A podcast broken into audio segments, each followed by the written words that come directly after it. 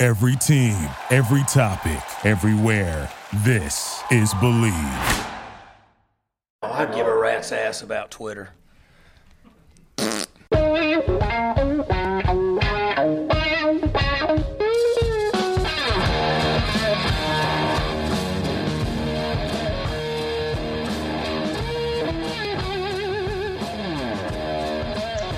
What's better than this? Being dudes here on the Draft Dudes podcast presented by Locked On.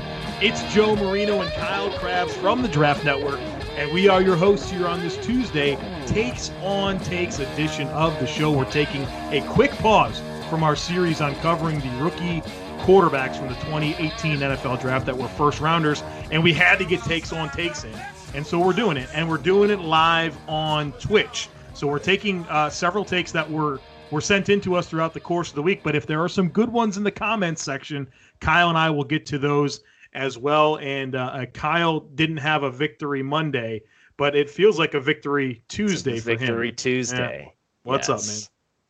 Uh, just got done watching the Dolphins presser with Stephen Ross and Chris Grier talking about uh, sustainable success and pretty much threw everything the Dolphins have done for the last decade under the bus, saying you can't sign a couple older free agents and call it a day and expect to compete for championships. So, music to my ears as a draft guy. Let's get weird.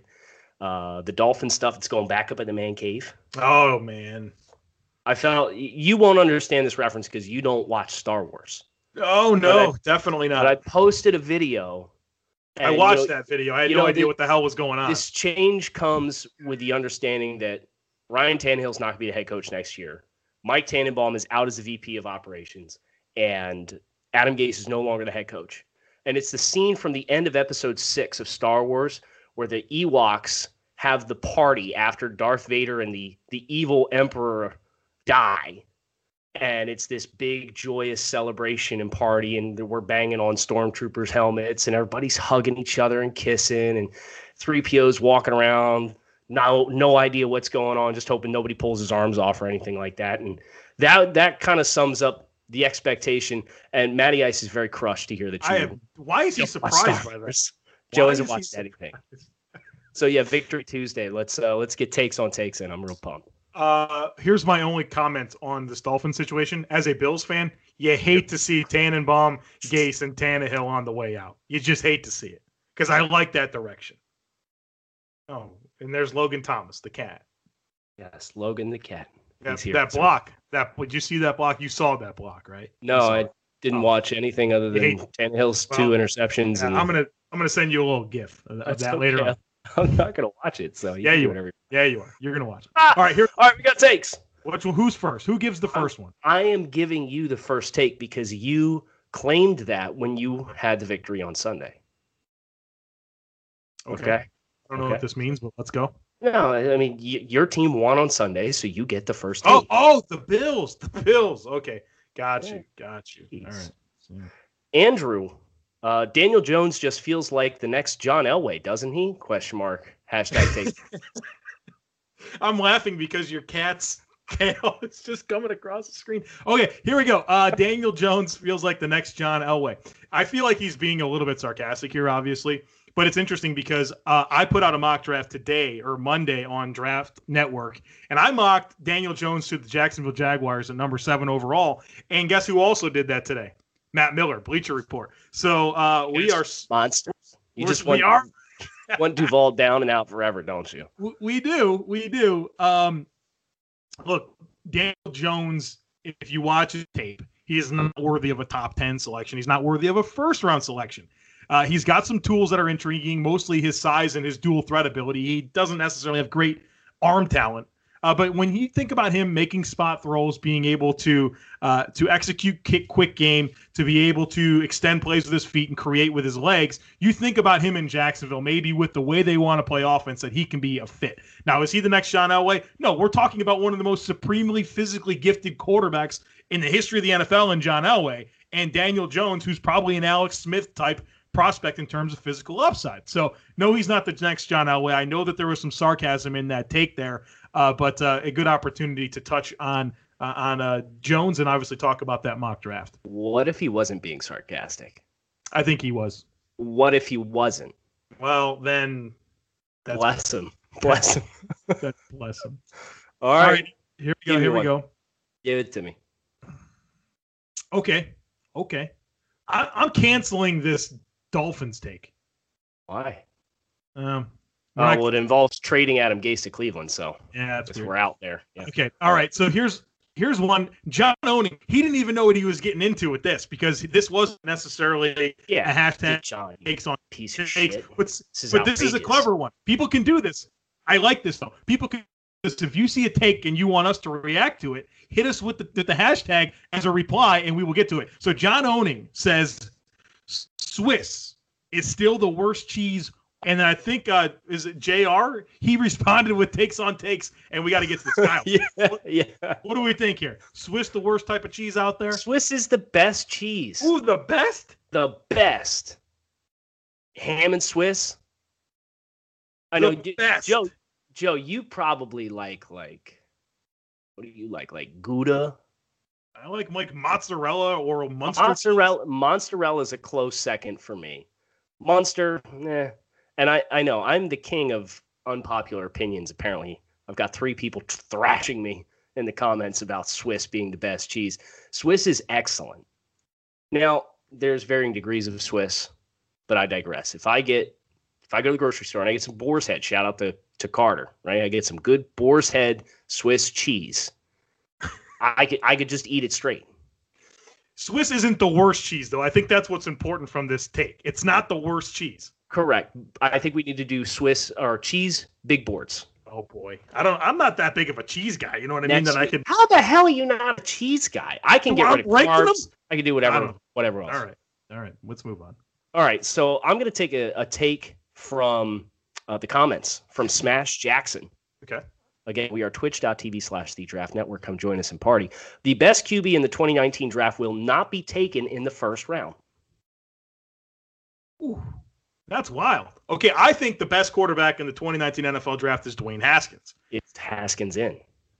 Oh, that's what he's getting at. Yeah, Haskins is in. He's in. I think he's going to declare. I think he has to be in, but Yeah. but even still, is there anybody like does Drew Lock fall and maybe turn into something? There were, in my mock draft, I put Drew Lock second round of the Redskins, and there were a lot of people that replied and said, "Why are you so down on Drew Lock?" And maybe that's a good question for you to answer. But uh, I, I, I thought it was pretty normal to have him mid R two. Maybe I thought that was even a high. I know that you certainly do. Last week I gave Drew Lock to Denver in the second round, and everybody was pissed off that I gave him to him. They're like, "Nah, we're out." What do you do? Maybe maybe it was the Paxton Lynch comp that I gave him. I don't Oh. know. Well, that's bad. That's bad. All right. All right. Okay, here, here we go. You're getting one here. Um, I like this one for you. This comes from Trent. Greedy Williams, LSU cornerbacks, work ethic slash effort concerns are going to manifest in the NFL, and he's going to have a career reminiscent of Justin Gilbert. Well, I can tell you, I keep doing other corners, and they keep grading out better than Greedy. So, um, I'm not like- particularly. He's too hit or miss for me, Mhm. and I don't think his transitional quickness is especially good. Uh, he struggles to locate the ball over his shoulder. Sound like Justin Gilbert? I could see where he's going with it.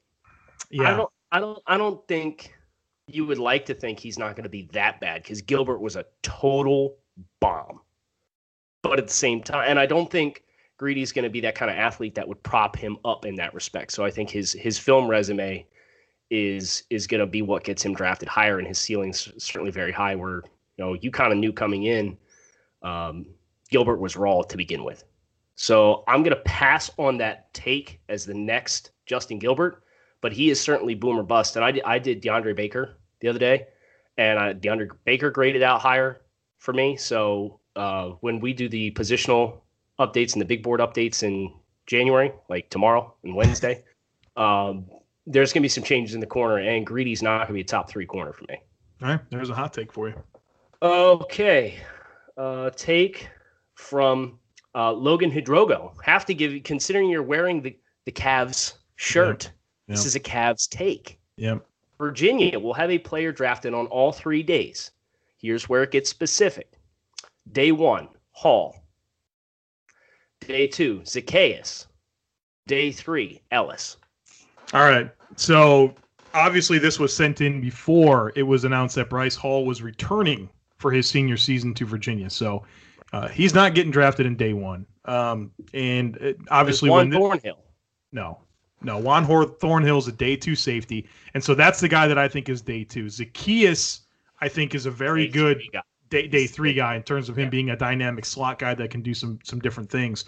Ellis is a good running back. I think he has a chance to get drafted. Uh, very sp- spoken very very highly uh, about from people around the program about his character and his work ethic, and uh, you know he's he's got a pretty modest skill set, but. Uh, you think about a guy that you think can produce in the NFL, but also has that great football character. He'll get drafted. So, uh, Bryce Hall back to school uh, gets rid of that first round conversation for a Cav and- Bronco Mendenhall's done a great job of recruiting his own players. Think about Kiser and, that, and uh, who's that safety from last year? Blanding, uh, Andrew Brown. All these guys go back. Bryce Hall this year, Thornhill went back, and Yeah. so uh, he's recruiting his own guys. And I, I think that's we just need to be very cautious when we think about UVA players coming out early because they just don't do it. So I, I liked where this was going, but I have to say that it is not going to Now, materialize. if if Hall was in, you would agree though. no, because I didn't. He had uh, Zaccheaus as the day two pick, and I don't But think you that's but you would agree with the first half Oh, of that that there would yeah. who's on each each of the Right. I, I would swap out Thornhill with with Zaccheaus as the day two guy. Bump so. Zaccheaus back to three. Yeah. All right, Cal. This one comes from. I, I liked it. Where'd it go? Where'd it go? Where'd it go? Uh, this one comes from RJ Scorpion. Uh, even with Corbett not contributing, the Browns 2018 draft class is the deepest and maybe the single best draft class of all time. Baker Mayfield, Denzel Ward, Nick Chubb, Genard Avery, and Antonio Callaway. That's three studs and two contribute c- contributors in one year. Hashtag takes on takes. There's a lot of sauce on this take. A lot of hot. sauce. Yeah. It's hot. I don't know. wa- Wasn't there? What was the draft? Didn't Warren? Didn't the like the Ravens got like? Did wasn't their Ray Lewis class like super outrageous? Yeah, and the Bucks, the Bucks I was gonna say the Bucks had Warren Sapp and Derrick Brooks in the same class. yeah, Is that right? like that, right? Yeah. Yeah. So I mean, me it we could get there, but I'm not gonna be able to answer that for like 20 years. You know, like there's been I seem to remember a couple draft classes that what was the the Bills had one too, right? Yeah, Early they have- like mid 80s. Yeah, they have they- they've had some doozies, and I'm like in, gonna embarrass myself here that I can't just like spit that out. But yeah, the Bills What are you had some. good for? I'm not much, just just the introduction and having dogs bark in the background. I don't know. Pretty much. I'll pass on that take, but uh, in recent memory, uh, I do think they have the best performing class this year, even though the Colts have an outstanding class this year and the Saints had an outstanding class last year because there's a quarterback involved. Bottom line, it's just too early to tell. Correct. Uh, we got a lot of good takes in the comments, Joe. Um, Mike Mayock and Jon Gruden will not get along from K.A. Josiah. I think they're gonna get along just fine. I'll be honest with you. I Uh, think that's the the appeal, right? Yeah, That's I- why you get a guy like Mike Mayock coming. hundred percent. Yeah, I think that that is absolutely the appeal. Uh, I, I we've spent a lot of time around Mike Mayock at the Senior Bowl and different events throughout the last few years, and I, I got to be honest with you, I think he's a, a consummate pro. I mean, and he's got a lot of personality to go with that, and I think that him and him and Gruden will mesh well. I just get a little bit concerned with the power struggle piece of this because you know football guys are all alphas, right? Big time alpha personalities. Mike Mayock is is he, he walks into a room, you know what you're dealing with, okay? And so eh, same thing with Gruden. And so when we're talking about big decisions, we're talking about how many first round picks over the next two seasons, all these uh, draft capital like at a historic amount. And, and so who's going to have that final say and who's going to have the big influence? It could get a little weird, but you want to talk about a couple of guys that uh, will be just be dudes, right? You know, what I mean, they're, they're going to be pounding brewskis on Friday nights. They're going to have a lot of fun together. It's just hope that they can they can I'm in. their yeah yeah Let's go. they can if they can get together, they can get on one accord. I think they can do some things because I I I, I have a lot of respect for Mike Mayock, but uh, we'll see. That's going to be a fun marriage there. Uh, all right, here we go. Give it to me. Come on. Okay, I like this one. This comes Come from Je- Jesse Kniff Coon. The Cardinals will trade out of the number one overall pick and use all the acquired draft capital to carpet bomb the offensive line. Say this one more time. Cardinals will trade out of the number one pick and use all the acquired draft capital to carpet bomb the offensive line. Yep. I think the Cardinals need elite football players.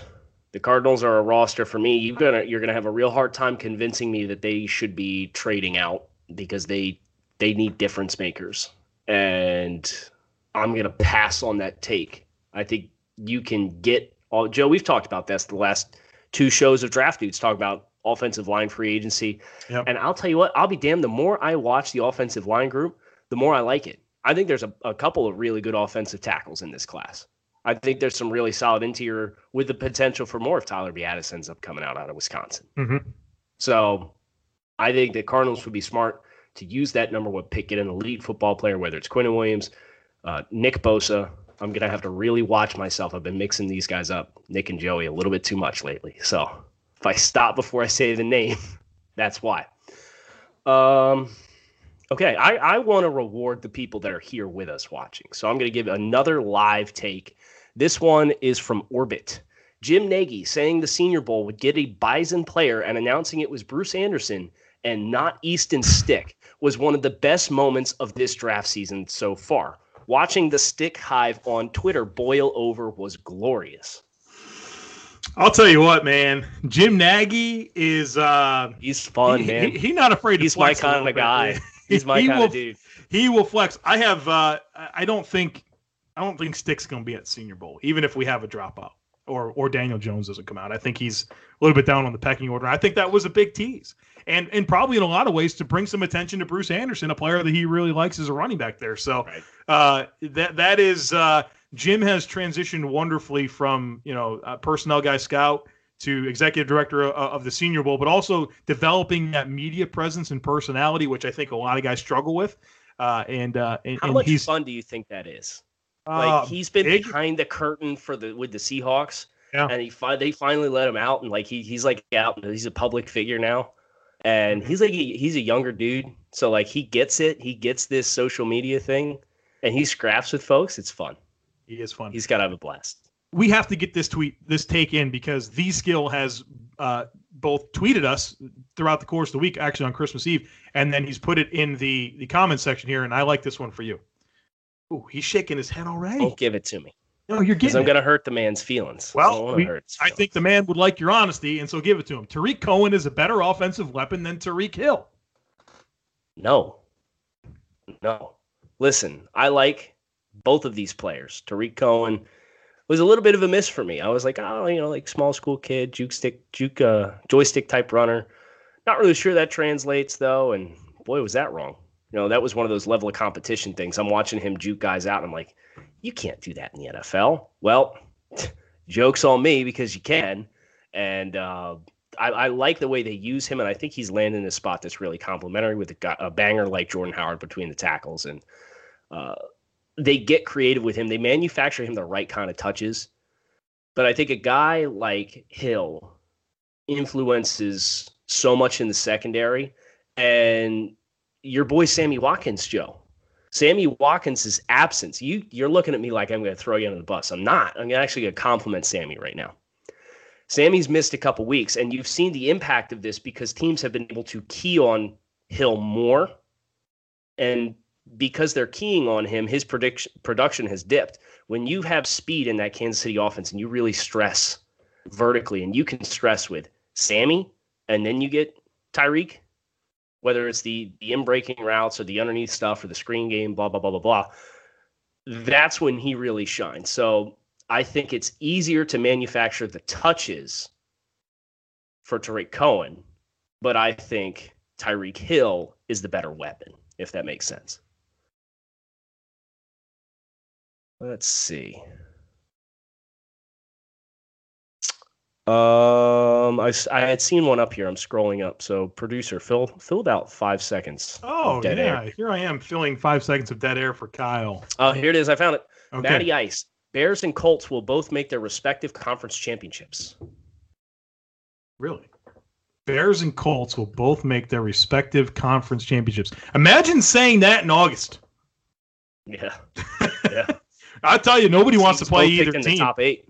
No, no nobody wants to play either team, and so I I do get a little bit concerned about those teams not necessarily being very battle tested in, in big games. There's not a lot of playoff experience uh, when you think about uh, both of those those organizations and, and players on their roster.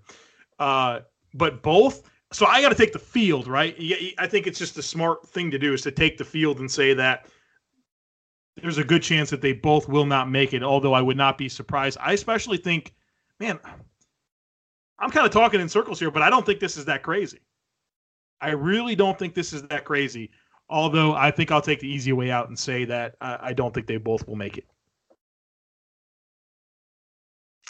All right, my turn to give you one here. Yeah, I just got I just got uh, blasted. PN hit me Is over it? the eyes. Who did you give the Browns in your mock draft? Riley Ridley. They're pissed. The Browns oh. fans hate me for it. Yeah, you, we're both tarred and feathered now. The, t- the take was analysts that mock a wide receiver to the Browns in the first should be tarred and feathered. I gave N'Keal Harry. You gave oh, Riley wow. Ridley. Well, we are blessed. We've both we've both been tarred and feathered by uh, PN.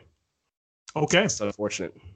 Let's go to LJ Cecil here, who says if the Steelers are unable to clinch a playoff spot, which they they did not, Mike Tomlin should be replaced due to his inability to win key games and his horrendous track record against sub 500 teams. His nonchalant attitude doesn't cut it anymore. Kyle, should the Pittsburgh Steelers fire Mike Tom, Mike Tomlin? You can make a really legit case, but th- that's not how Pittsburgh does business. You know, like they've been a team that's consistently made the playoffs. They've had how many head coaches in 40 years? Three? Three? Three. Like they, they I mean, they just don't do that kind of turnover. And and Pittsburgh, they don't have down years. So when they have one, it's like the end of the world. And then everybody kind of recalibrates and everything's fine. So mm-hmm. uh, Tomlin's record and the team's performance against sub 500 teams is concerning because they play down. It's frustrating. It, it, they are teams like the Jacksonville game this year, right? They're losing in the late third quarter, seventeen and nothing, and they had to come back and win that game. I think they won it twenty to seventeen on like a Ben Roethlisberger diving touchdown with less than a minute left. Mm-hmm. Like those kinds of games shouldn't happen when you have Juju Smith-Schuster on one side, Antonio Brown on the other side, Ben Roethlisberger throwing the ball. Vance McDonald's like secretly a pretty athletic, explosive tight end. Uh, defensively, they've got talent up front. The loss of Shazier's hurt them, and they keep drafting shitty defensive backs early because they're athletes. How about you take good defensive backs? I think that'd be a great start for Pittsburgh. But um, I have some concerns there, but I don't think to make a move. Got some follow ups on that because I think it's especially today with it being Black Monday. We've had eight NFL head coaches fired so far, um, and sometimes firing your coach is not always the best idea. Like some guys legitimately deserve it, but like moving on from a guy that you know you can win with, a guy that's taking you to the Super Bowl, a guy that's had consistent success. I know that it's easy to nitpick like some of the things that are blunders and stuff, but like you look at the 2016 coaching class, I think I saw a tweet that only Doug Pederson remains from the new coaches hired yeah, in 2016. 2016. Like, 2016. Like, yeah, it, I just and there were six. There were six. So six. Five out of six have been fired. fired. We got eight. We got eight. So in two or three years, when we're we're looking back at the 2019 coaching class, Dan Campbell, Dan Campbell. hopefully Dan Campbell is uh, on the hot seat in Miami. No, no, that's the answer though. I have a question for you. Yeah, this is my take for you. Oh, it's great. a question though. So oh. just, we just got that saying you can't ask questions. I have a question. Yeah, breaking your own rules. If you could think of two or three qualities that you must have in a head coach for him to be successful, what are they? I mean, I think more and more we're seeing, and I think it's probably a product of our culture a little bit, society the way that it is, being able to manage a locker room, being able to. There's all kinds of different personalities. We're talking about professional NFL football players. Being able to get the right mix of guys together, hold them accountable, maximize what they do, and uh, you know have have have standards and, and, follow through, hold guys accountable. I think that's something that really really matters. Um, I, I, think that really pops out to me. Would you ask for like two or three? Yeah. Um, do, you want, do you want me to read read you my take while you let that simmer? Sure. Uh, I put this tweet out yesterday. From my perspective, successful coaches in this league that seem to have a few things in common. high end ability to balance the personalities in their locker room, Big. schematic flexibility. Oh yeah, yeah. You can't just do what you do. You have to be open. Stop trying to hire coaches who think their way is the secret sauce. Yeah. That's the take. Yeah, I agree with you. You got to be able to adapt. There's, and uh, look at Harbaugh. Look at Andy Reid. Guys that have had sustained success. Bill Belichick. Go ahead. Your Go point. ahead, finish finish your No, I, finish I, your I mean, I was just. I'm shooting off the cuff here. I'm just thinking of different coaches that are long tenured and they've done well. It's they've had a lot of different things happen and they've been able to adapt to not only the Yeah. players that they have but the trends of the league. Yeah. So we had to take at the beginning uh Frank Reich, coach of the year, question mark. Go. Yes. Oh, No. get out. So he got what a weird situation. He wasn't the guy they wanted. He had to inherit both of his coordinators. Uh, Andrew Luck coming off of this injury, a, a team that we all thought was a bottom 10 in terms of talent, getting a ton out of these rookies, winning the AFC South where we said there could be three playoff teams and never thought the Colts were one of them. They didn't win the AFC South. They were they were a wild card. The Texans won but they still made the playoffs. We said three teams can make the playoffs from the AFC South the Texans, the Jaguars, and the Titans. Well, lo and behold, the Colts are in. 10 wins. First year head coach. Who's done more with less? Who's done more with less than Frank Reich? Well, the the listeners are very much here for Matt Nagy being coach of the year in Chicago. You, you're pissed. Go ahead. I, I don't I don't want to sit here and be a Matt Nagy pessimist, but like he came in, he's got a great scheme, and he has a great defense that added Khalil Mack. Again, who's done more with less? Frank Reich. My and by my miracle. my vote is for John Harbaugh. I don't hate that. The team completely changed their philosophy during the bye mid-season. They had three straight losses to New Orleans, Pittsburgh, and Carolina. They had less than 26 minutes time of possession in each of those three games. They went to the bye week. They replaced Joe Flacco with Lamar Miller, and they have gone five and one. Their only loss being in Kansas City in overtime, and they have averaged 36 plus minutes time of possession in the last seven games after the bye. Well, let's not Who pretend like that? well, let's not pretend like Baltimore doesn't have the best defense in the NFL. Okay. I'm just saying, um, to me, coach of the year, who's done the most? And the Indianapolis Colts have Andrew Luck, so Andrew Andrew Luck reacclimating himself to the NFL. yeah, it took him three weeks. Three. It took him three game weeks. Yeah. How much time did he miss? It took him three weeks. He's still Andrew Luck. No. Frank That's Reich is the coach of the year. Anthony and Anthony, people want to say Lynn. I respect what Anthony Lynn did, but San Diego or Los Angeles is a top ten team in terms of talent in the NFL. Now I'm just proud of you for having the comments up so you can read the comments. I always have them up, but I yeah, You I- didn't I- have them up the other week. I did. I just can't. I there's a lot to keep track of here, Kyle, and I'm just trying to say I good know, things. It's instead- overwhelming. It's overwhelming. Yeah, it's a lot to deal with there. Do you do you have Big one more one more take to wrap up? for you. Yeah. Do you have a take for me to wrap wrap up? So like a listener take or a, a commenter take or in my cat's butts take since he's walking across. Yeah, I'll tell you, this cat has been a big part of this He's a podcast. lovey dovey. He's a big. He's a big big love bug. I want to give you this. It's not a. It's it's a question. I like this question specifically for you, Okay. Brian. This comes from Roadkill eight two three. Brian Burns or Clelin Ferrell? Brian Burns.